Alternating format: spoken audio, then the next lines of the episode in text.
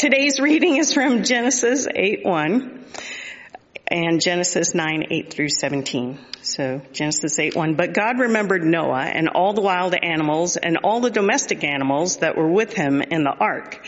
And God made a wind blow over the earth and the waters subsided. Genesis 9, 8 through 17. Then God said to Noah and to his sons with him, As for me, I am establishing my covenant with you and your descendants after you, and with every living creature that is with you, the birds, the domestic animals, and every animal of the earth, of the earth with you, as many as came out of the ark. I establish my covenant with you that never again shall all flesh be cut off by the waters of a flood, and never again shall there be a flood to destroy the earth, God said. This is the sign of the covenant that I make between me and you and every living creature that is with you for all future generations. I have set my bow in the clouds, and it shall be a sign of the covenant between me and the earth. When I bring clouds over the earth and the bow is seen in the clouds, I will remember my covenant that is between me and you and every living creature of all flesh. And the water shall never again become a flood to destroy all flesh. When the bow is in the clouds, I will see it and remember the everlasting covenant between God and every living creature of all flesh that is on the earth. God said to Noah, this is a sign of the covenant that I have established between me and all flesh that is on the earth. This is the word of God for the people of God. Thanks be to God.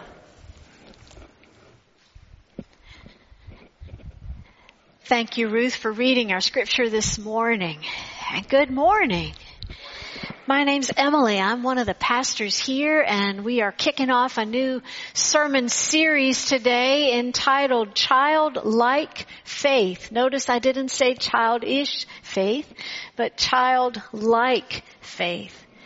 We'll be studying some of those big stories in the Hebrew scriptures or the Old Testament that we often tell to children. What can we learn about these stories that will be helpful for us today? and what is different in approaching them with faith like a child. What do we mean by childlike faith? It's marked by these incredible characteristics. It is faith that is trusting. Faith that is not afraid to run to God for comfort when life hurts. And it is faith that asks questions, lots of questions, great questions. I read last week that on average a child between the ages of four and six asks between 200 and 400 questions per day, which is no surprise to those of us who have raised them or taught them or live with them today. That's the model of childlike faith. It's curious and open and wants to know more. Some of your favorite childlike adults may come to mind. On the other hand, we have childish faith. What's that? That is faith that has stopped asking questions. Faith that stopped learning and growing because it's pretty certain it has everything worked out. Faith that says no one can teach me anything because I know it all. It's a tantrum style of faith that demands its way and put fingers in its ears a long time ago and stopped listening and learning. Some of your not so favorite adults may come to mind childlike faith encompasses the best of childhood. It is bold and it is humble. There's trust, playfulness, wonder, a blundering honesty, eagerness, curiosity, and wanting to continuously learn more and soak it in. Jesus tells us in Matthew 18 and Mark 10 to become like children and to receive the kingdom of God like a child. So let us take that posture and be childlike and jump into these stories with both feet and see what we can learn about them. Today we kick off the series with the story of Noah and one very big boat. Would you pray with me? God of grace and God of mercy, you tell us to come to you like a child. We pray that you would help us to do that. Help us to come to you with eagerness and questions and curiosity, ready to learn and keep learning until we're in our 90s and beyond. Lord, help us to always be learning more about you. Open our minds as we step into these stories together. And Lord, may the words of our mouths, the meditations of all of our hearts be acceptable and pleasing in your sight, O Lord. For you are our Savior, our Shepherd, our Redeemer. And it is in your name that we pray as all of God's people say, Amen. So let's get right to it and jump into this story of Noah and a very big boat and a very big flood. The scripture today was uh, shared with us that Ruth read for us comes from Genesis chapters 8 and a little bit from chapter 9. But the story actually begins back in chapter 6 and it doesn't start well. Our story begins with God being grieved at how humanity turned out, regretting the state of the human condition, what we've done with free will the creation stories in Genesis 1 and 2 weren't that long ago. It didn't take long for people to mess things up. The way the story goes, things had gone from being great in this perfect garden to murder in only two generations. Chapter 6 verse 5 uh, makes a pronounced observation God sees that every inclination of people's hearts was only evil continually. That's a quote. And it grieved God's heart. So God decided to wipe out people and all of creation with a big flood. It is a tragic, horrible start to our story. Sometimes we leave that part out when we tell it to children. You can see why. One of my friends, I'll call Maria, proudly decorated her nursery with images from the story of Noah's Ark. And another friend of ours, I'll call Tanya, was horrified at it and thought it was too tragic a story to put all around the kids. More to come on that conversation later. God picks in this story one person and his family to save. That person was Noah, who was righteous, a person who walked in faith with God. And God told Noah to build a very large boat known as an ark, fill it with his family, some food, and a sampling of all living creatures from the earth. Then God would flood the earth, wipe out everything else, and start over and a tremendous loss of life. It was the end of the world as they knew it. You can see why Tanya was fairly horrified at putting Noah in the nursery. I'm going to pause here for a moment in story. Talk about the text and the timing, the background of it. This story is what is known as a composite text meaning it is pieced together from various ancient sources. Some of uh, portions date back 600 years before Jesus. Some portions date back 900 years before Jesus, and some parts were even earlier than that. You can tell there are different sources when you read through the whole story because the story doesn't always agree with itself. For instance, in chapter 6, Noah is told to bring aboard the ark two of each living thing. And then in chapter 7, he's told to bring aboard the ark seven pairs of each living thing. Regardless, the big point is save a sampling of all the animals. The materials from these different sources were put together at a particular time in history too. During the time of the exile in the 500s BCE, when the faith community had been torn from all that was familiar to them, forced to leave their homeland, taken to another culture and language and people, and telling this story at that time would have been a way for them to relate to their known world collapsing and falling apart, being flooded out, so to speak, and washed away. It was the end of the world as they knew it in the exile. Why tell this story then? Because this story about Noah is ultimately a story of hope. And my friend Maria with the ark in her nursery walls had good reason for putting it there. So back to the story. What do we know about Noah? Not much. We don't know much of anything except that he did what God told him to do.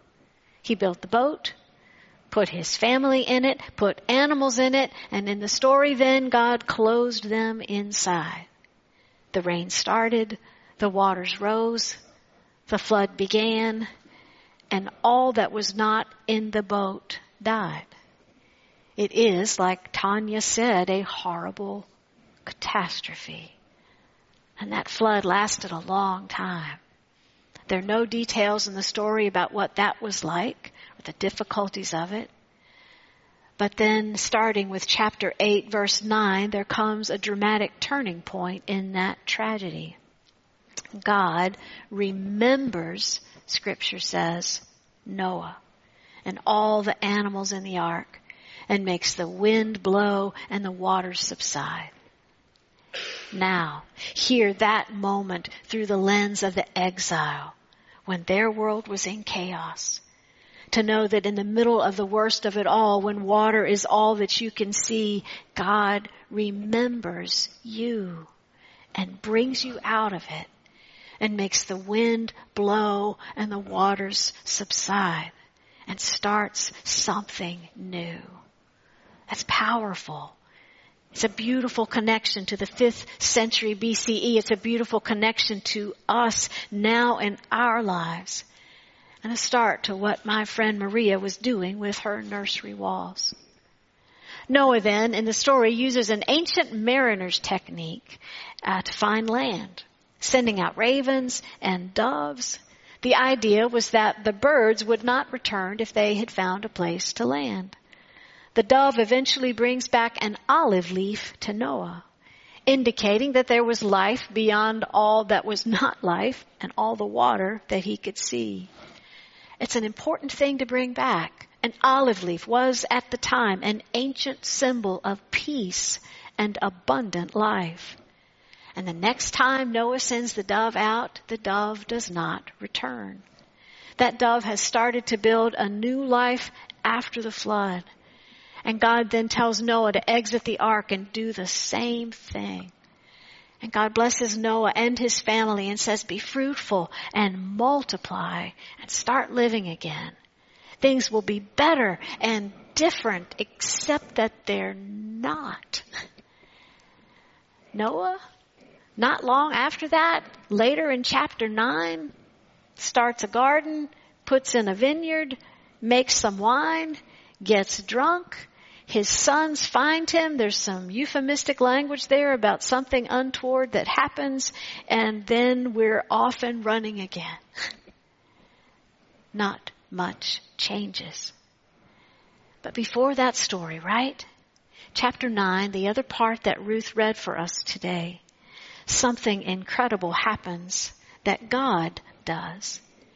And God establishes a beautiful, everlasting covenant, not only with Noah, but with all life, that never will God destroy the earth. God promises this to the animals, to every living creature, to the current generations and all future generations of all life. It is known as a universal covenant. Not limited to any one person or any one community or faith tradition or generation. Many times in scripture, God establishes a covenant with a single person or faith community. Think Abraham, David, Moses, the Israelites, but not this time. In this story, the covenant is one that God makes to all of humanity and all of creation. All of it. What's our part of the agreement? This one has no conditions on us. It is not an if-then type of covenant. It does not ask anything of us in return. God initiates the covenant. God keeps the covenant. It is a gift to be received. And God notes in this second covenant that not much has fundamentally changed. The waters dry up. The do-over starts with imperfect people again. It's all God has to work with, remember? Free will is still free will. God leaves us the freedom of choice. Sometimes we choose well, sometimes we don't, and sometimes it's complicated. God says in chapter 8, 21, the inclination of the human heart is evil from youth, and I will not destroy every living creature again. Life and seasons will go on. Did you catch that's the same thing that God said before the story started in chapter 6? What shifted? The reason for the flood is now the reason for the covenant. Did you catch that? The reason for the flood is now the reason for the covenant. Humanity has not changed. What changed, one author writes, is the way God chooses to relate to humanity. Many scholars see this story as a powerful early statement of grace. This covenant this statement says that God is realistic about who we are and will not give up on us. Not ever. God is committed to us and to creation regardless. And God marks it with rainbow. God says the rainbow will be a reminder of that universal covenant. And when God sees the rainbow, God will remember. When we see the rainbow, we will remember too. So let's park under that rainbow for a minute. A bow was an ancient symbol of war. In that early culture, gods were thought to have bows and lightning bolts were thought to be arrows aimed at the earth for punishment a rainbow is symbolically an upside down bow pointed away from the earth. It is the shape of a bow at rest, a symbol of peace. God is essentially hanging up or forever retiring the bow.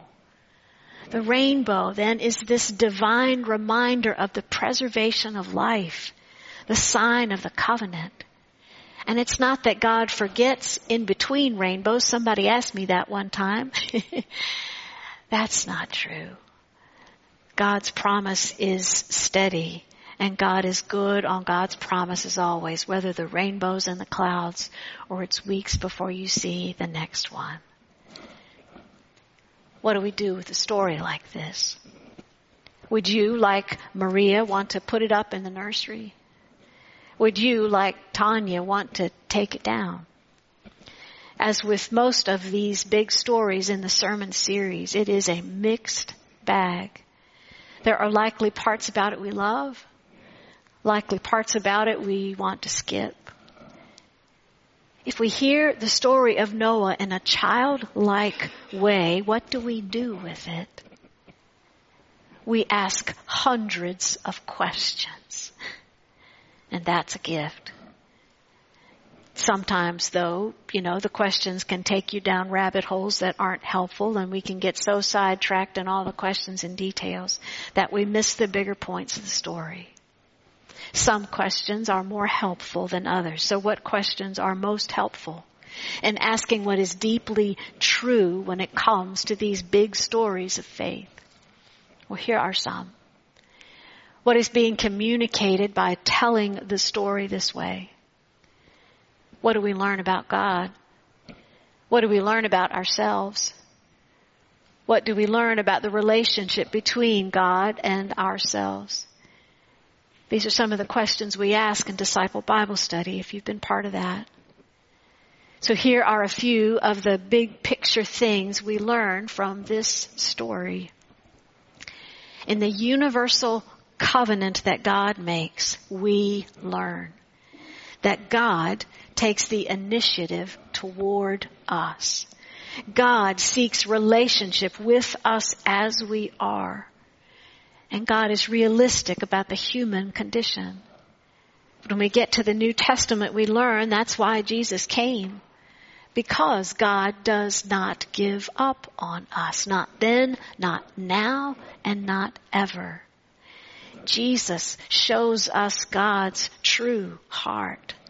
That God, like a parent, may be grieved over some of the choices we make. That God, like a parent, may be grieved over sin and continues to love us, knowing we may not change.